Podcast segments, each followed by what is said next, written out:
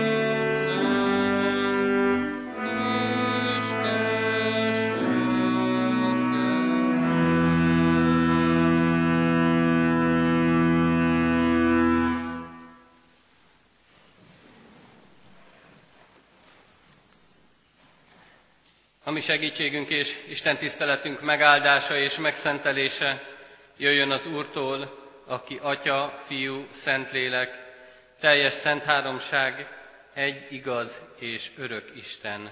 Amen. Jöjjetek, hajtsuk meg a fejünket és imádkozzunk.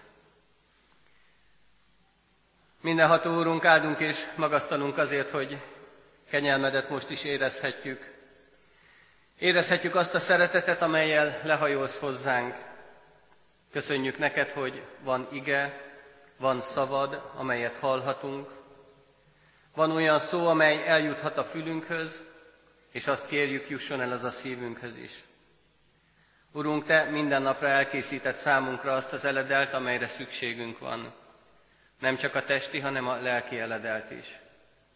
Hadd hát, Urunk, hogy éljünk is ezzel.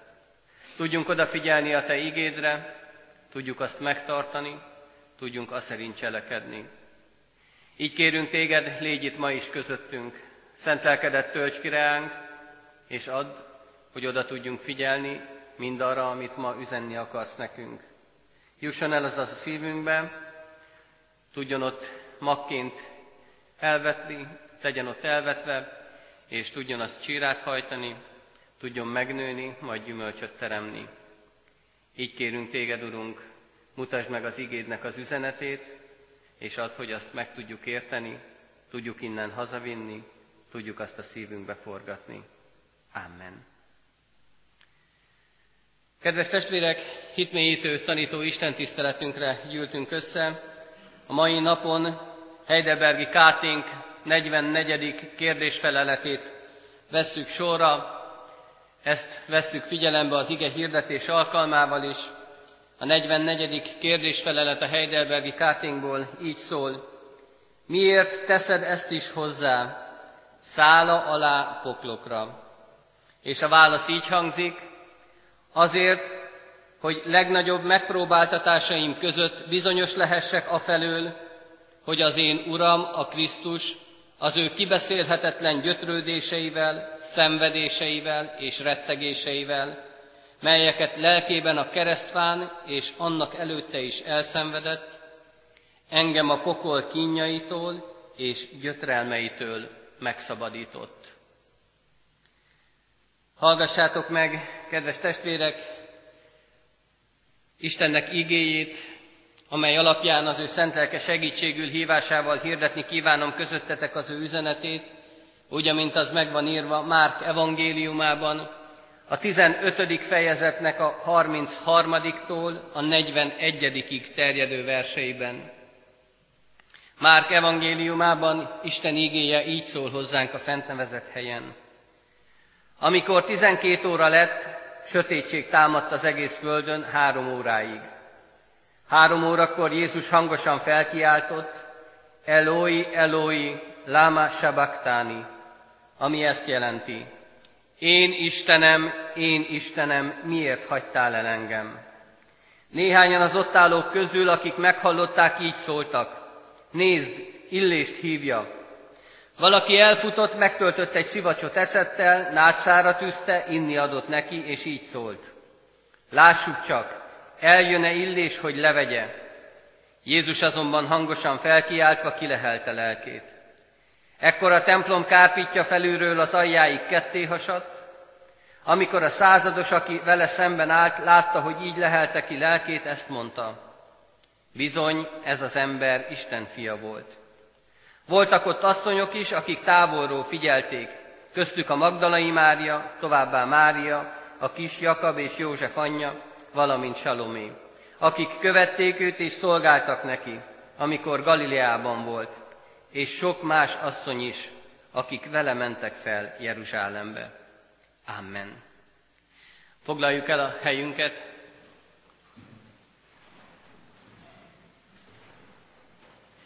Kedves testvérek, ha elolvassuk ezt az ige szakaszt figyelmesen, akkor azt látjuk és azt tapasztaljuk, hogy bizony Jézust félreértik a kereszten. Azt mondja az ige, én Istenem, én Istenem, miért hagytál el engem? Ezek voltak Jézus utolsó szavai. Ezek voltak azok a szavak, amelyeket a Szentírás olyan fontosnak tartott, hogy nem csak magyarul nem csak lefordítva maradtak meg számunkra, hanem arám nyelven is, azon a nyelven, amelyen Jézus beszélt, amelyen ő is mondta ezt az igét. Így hangzik Eloi, Eloi, lama sabachthani. És azt mondják a körülállók, akik félreértik ezt a helyzetet, azok, akik ott álltak, akik ott bámészkodtak, figyelték, hogy mi történik, mi az eseményeknek a sorrendje. Azt mondják, hogy nézzétek, Illést hívja. Illésnek a neve arámul Eliyahu, és amit Jézus mondott, az a szó Eloi. Bizony hangzásban félreérthető, hasonlítanak egymáshoz, és nagyon sokan félre is értették, és azt gondolták, hogy valóban Illést hívja. Azt gondolom, és talán nem vagyok ezzel egyedül, a tapasztalat is ezt mutatja, hogy bizony mi is nagyon sokszor félreértjük Jézusnak a szavait. Nem az arám nyelvű mondatára gondolok, hiszen ott talán a hangzás minket is megzavarhat. De még a magyar nyelven előttünk lévő szentírást is nagyon sokszor félreértjük. Teljesen mást gondolunk, teljesen más módon próbáljuk meg magyarázni mindazt, amit Jézus mondott. Életünk egy-egy nehéz helyzetében, egy-egy problémákkal teli időszakában bizony mi másképp gondoljuk ezt a mondatot. Amikor hegyedül maradunk a gondok és a bajok között, akkor imádságainkban, vagy éppen keserű sóhajjal tudjuk ezt mondani. Én Istenem, én Istenem, miért hagytál el engem? Megoldhatatlannak tűnő feladatok előtt állunk, nem látjuk, hogy hogyan kezdjünk hozzá ezekhez a feladatokhoz, mi a sorrend, mit is kellene tennünk, és nem várhatunk senkitől segítséget, nem kapunk senkitől segítséget, tanácstalanok vagyunk, egyedül érezzük magunkat. És ilyen helyzetünkben nagyon sokszor azt érezzük, hogy még az Isten is elhagyott bennünket. Ő sincs ott mellettünk. És ekkor könnyen kiszalad a szánkon, én Istenem, én Istenem, miért hagytál el engem? Vagy olyan helyzetben, amikor túl sokat vállalunk, amikor visszalépnénk, de már nincs rá lehetőség. Vagy esetleg mindent megteszünk azért, hogy sikerüljön valami az életünkbe, de valahogy nem akarnak összejönni a dolgok. Valahogy minden olyan furcsa, minden olyan kiismerhetetlen, és nem várhatunk segítséget senkitől. És ilyenkor is azt érezzük, lelkünk sivárságában, egyedül létünkben, hogy az Isten is elhagyott bennünket. Keserűen és talán vádlóan mondjuk, én Istenem, én Istenem, miért hagytál el engem? Nagyon sokszor érezzük azt, hogy minden napunk ugyanolyan. Mi többre hivatottak vagyunk. Mi nem csak ennyit érdemlünk, mint amit kapunk. Nekünk több jár. Mi többet szeretnénk elérni az életben. De valahogy nem tudunk változtatni. Valahogy megkötözöttek vagyunk. Nem jönnek össze úgy a dolgok, ahogyan szeretnénk, ahogyan akarjuk. Valami mindig visszafog bennünket. Senki nem tud segíteni, senki nem tud ott lenni mellettünk. Isten is elhagyott, és ilyenkor is mondjuk, én Istenem, én Istenem, miért hagytál el engem?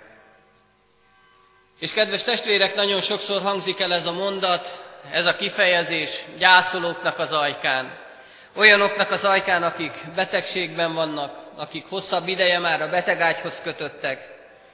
Olyankor, amikor úgy érezzük, hogy teljesen egyedül vagyunk ebben a világban, nincs senki, aki ránk nyissa az ajtót, aki szóljon hozzánk egy kedves szót, aki megsimogasson, megfogja a kezünket. Amikor úgy érezzük, hogy most aztán mindenki elhagyott, most már senki nincs mellettünk, akkor eszünkbe juthatnak Jézusnak ezek a szavai. Eszünkbe juthat az a magányosság, amit Jézus élhetett át ott a kereszten. Az az elhagyatottság, amit ő érezhetett. És ilyenkor tudjuk azt mondani, talán kérdően, talán vád is van a hangunkban. Én Istenem, én Istenem, miért hagytál el engem? Ha ezeket mind figyelembe vesszük, kedves testvérek, akkor feltehetjük magunknak a kérdést, hogy vajon jól értjük mi Jézusnak a szavát? Jól értjük mi mindazt, amit ő ki akart fejezni ezzel az egy mondattal? Van olyan, amikor Isten tényleg elhagyja az embert? Amikor magára hagy bennünket? Amikor azt mondja, hogy na akkor most ölbeteszem a kezem, és lássuk csak, mit tud kezdeni az ember nélkülem. Van ilyen helyzet? Lehetséges, hogy ilyen lenne, hogy az Isten teljesen elhagyja az embert? Magára hagyja a betegségekben, a nehézségek közepette, a kétségbeesésben, a fájdalmak között. Elfordítja az, ország, az arcát, elfordítja a kezét, visszavonja áldó kezét tőlünk, magunkra hagy bennünket. Van ilyen helyzet? Akkor ott Jézust félreértették. Úgy gondolták, mást mond, mint amit ő valóban ki akart fejezni. És azt gondolom, hogy mi is nagyon sokszor félreértjük őt. Nem értjük, hogy mit is akar mondani. És ha így gondolkodunk, ha így mondjuk ki ezt a mondatot mi is, akkor azt a tanulságot vonhatjuk le belőle, hogy bizony van ilyen helyzet. Bizony van olyan, hogy az Isten ott hagyja az embert. Magára hagyja, és azt mondja, hogy boldogulj, ahogy akarsz. Boldogulj, ahogy tudsz. Félreérthetjük Jézus szavait. Éppen ezért jó tudni azt, hogy ezeket a szavakat, ezt a mondatot nem mi emberek, hanem ezt egyedül csak Jézus Krisztus mondhatta ki. Egyedül csak tőle hangozhatott el. Ő volt az egyetlen olyan ember, akit Isten valósággal elhagyott. Jézus Krisztusnak a Gecsemáné kertben eltöltött idejéből ismerjük abban a, az evangéliumokban, ha olvassuk ezt a történetet, a Gecsemáné kertben lévő történetet, akkor ezekből az eseményekből tudhatjuk, hogy Jézus gyötrődik és fél. És ezt írja a Heidelbergi Káténk is.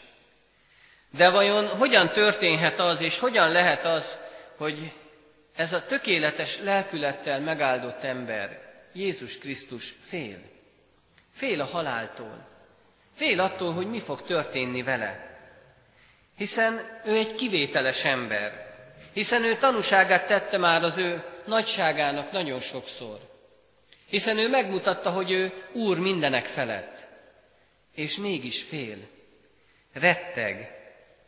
Miért nem tudja hát méltósággal és belenyugvással várni a halált?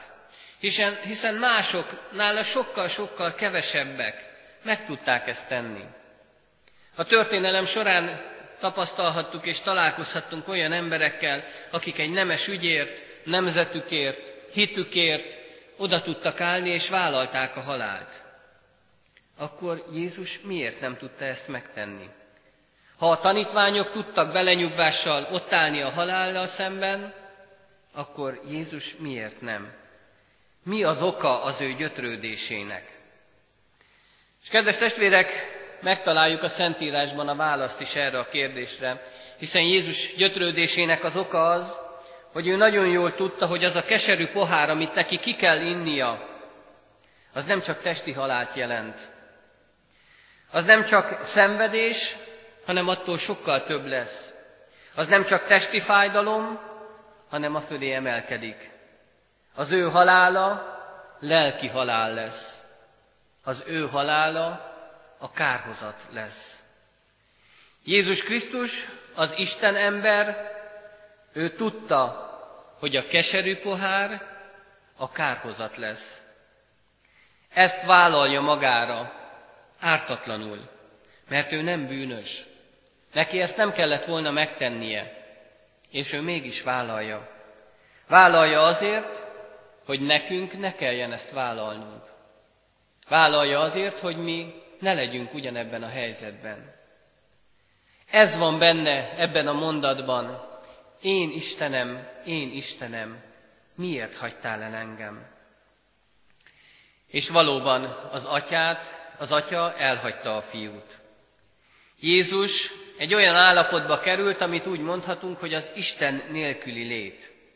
És ez a kárhozat. Ez az Isten nélküli lét a kárhozat, és ide kellett Jézusnak eljutnia. Alászállt a poklokra. Új dolog ez számunkra? Nem szabad, hogy új dolog legyen, hiszen nagyon sokszor elhangzik a mi ajkunkról is az apostoli hitvallás. És ott mondjuk ezt, alászállt a poklokra. Krisztus valóban alászállt, vállalta a kárhozatot. Vállalta azt, hogy őt valójában elhagyta az Isten. Azért, hogy minket soha ne kelljen elhagynia. Ezt magyarázza a Heidelbergi Káténk. Ezt olvassuk, ezt hallhatjuk itt a 44. kérdésfeleletben, amelyre így hangzik a válasz. Azért, hogy legnagyobb megpróbáltatásaim között bizonyos lehessek afelől, hogy az én Uram, a Krisztus, az ő kibeszélhetetlen gyötrődéseivel, szenvedéseivel és rettegéseivel, melyeket lelkében a keresztfán és annak előtte is elszenvedett, engem a pokol kínjaitól és gyötrelmeitől megszabadított. Ezt olvassuk itt. Itt a válasz.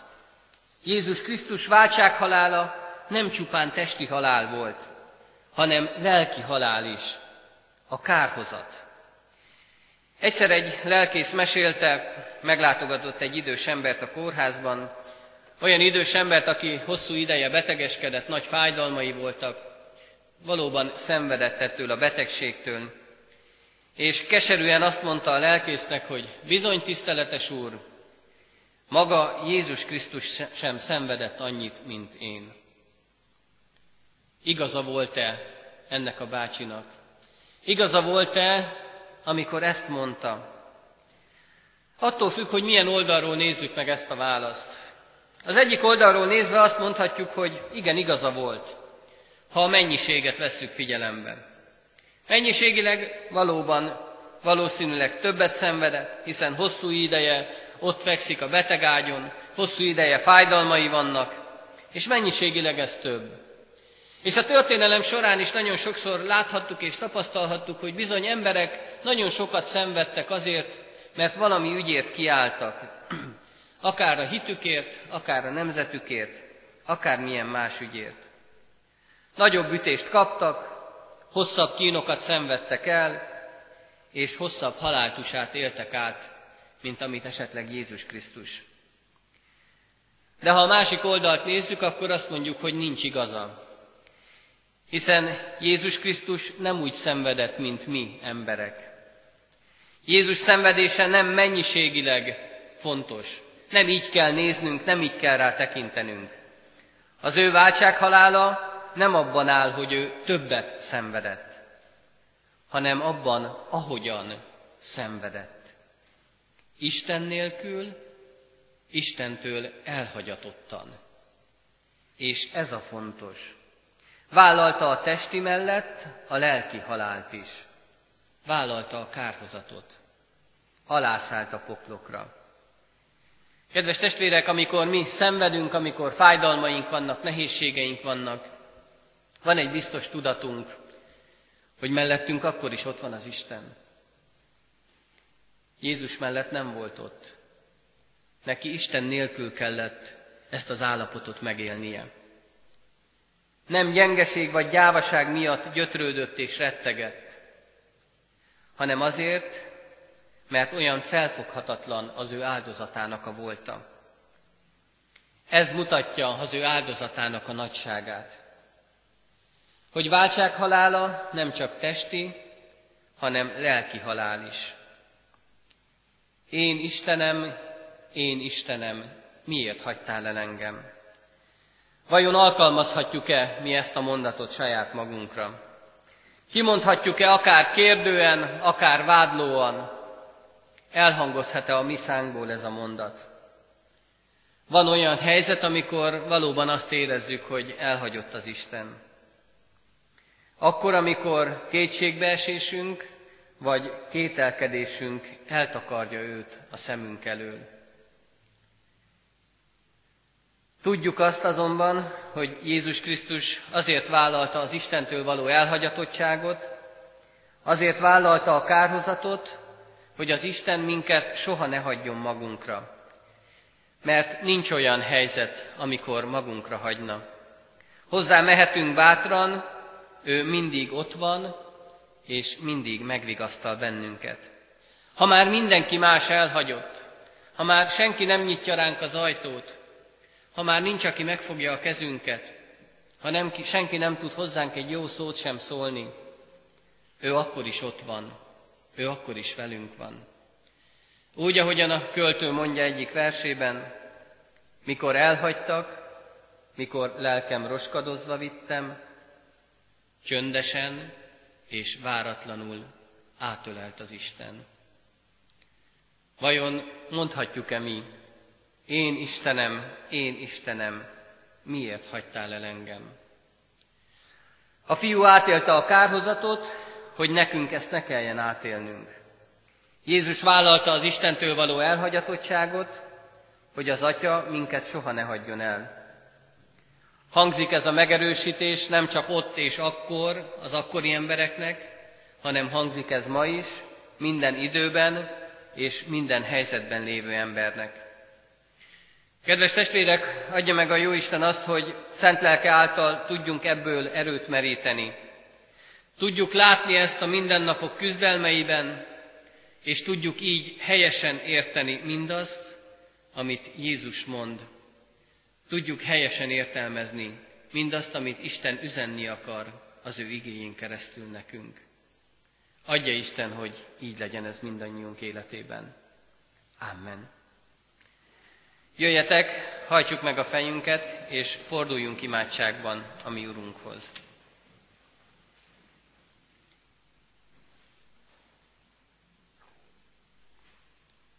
Mindenható mennyi édesatyánk, olyan sokszor félreértjük mindazt, amit üzenni akar számunkra. Azt ragadjuk ki belőle, ami számunkra fontos, ami előbbre viszi a mi gondolatainkat, ami előbbre visz bennünket. Legalábbis így érezzük, és így gondolkodunk. Nem mindig a lényeget tudjuk megragadni. Nem mindig arra figyelünk, amit te valóban a szívünkre akarsz helyezni. Bocsáss meg, hogy ilyen emberi módon tudunk gondolkodni. Bocsáss meg, hogy annyiszor félreértjük, amit te a szívünkre akarsz helyezni. Kérünk téged, tégy bennünket alkalmassá arra, hogy mindig a lényegre figyeljünk. És amikor rá tudunk figyelni, amikor oda tudjuk szentelni az egész valónkat, a figyelmünket, testünket, lelkünket egy-egy ige hirdetés alkalmával, a Biblia olvasása alkalmával, minden alkalommal, amikor a Te üzenetet hangzik felénk, akkor meg tudjuk majd érteni, mit is akarsz üzenni nekünk. Urunk, azt kérjük tőled, most is tudjuk megragadni a lényeget. Tudjunk innen úgy hazamenni, hogy a szívünkben ott van az a mondat, az az üzenet, amelyet Te akartál oda helyezni. Ne a magunk elképzeléseit akarjuk valóra váltani, hanem azt, amit Te akarsz cselekedni az életünkbe. Így kérünk, Urunk, légy velünk, áld meg a mi életünket, és add, hogy bármilyen helyzetben is vagyunk, csak rá tudjunk tekinteni. Áld meg, Úrunk, azokat, akik most itt vannak, hogy értsék meg igéd üzenetét, értsék meg mindazt, amit Te mondani akarsz számunkra. De áld meg, Urunk, azokat is, akik nehéz helyzetben vannak, akik gyászolnak, akik betegségeik közepette szenvednek. Add, hogy ebben a helyzetben sem vádként tudják azt mondani, én Istenem, én Istenem, miért hagytál el engem? Hanem értsék meg és lássák meg, hogy ebben a helyzetben is van számukra reménység és menekülés. Ha hozzád fordulnak, ha neked adják az életüket, akkor te ott vagy velük, akkor te segítesz nekik. Vigasztalod őket, erőt adsz a mindennapokhoz. Így kérünk téged, áld meg, Urunk, mindannyiunk életét, áld meg a gyülekezetünket, és add, hogy mindig rád tudjunk figyelni, a Te utadon tudjunk járni. Így legyen áldás a mi életünkön mindaz, amit Te áldásként adni akarsz. Tudjuk azt elfogadni alázattal, és tudjunk szerint élni, azt szerint cselekedni. Amen. Foglaljuk össze lelkünk könyörgését, ami Úrunktól, Jézus Krisztustól tanult imádságunkban. Mi atyánk, aki a mennyekben vagy, szenteltessék meg a te neved. Jöjjön el a te országod, legyen meg a te akaratod, amint a mennyben, úgy a földön is. Minden napi kenyerünket add meg nékünk ma, és bocsásd meg védkeinket, miképpen mi is megbocsátunk az ellenünk védkezőknek.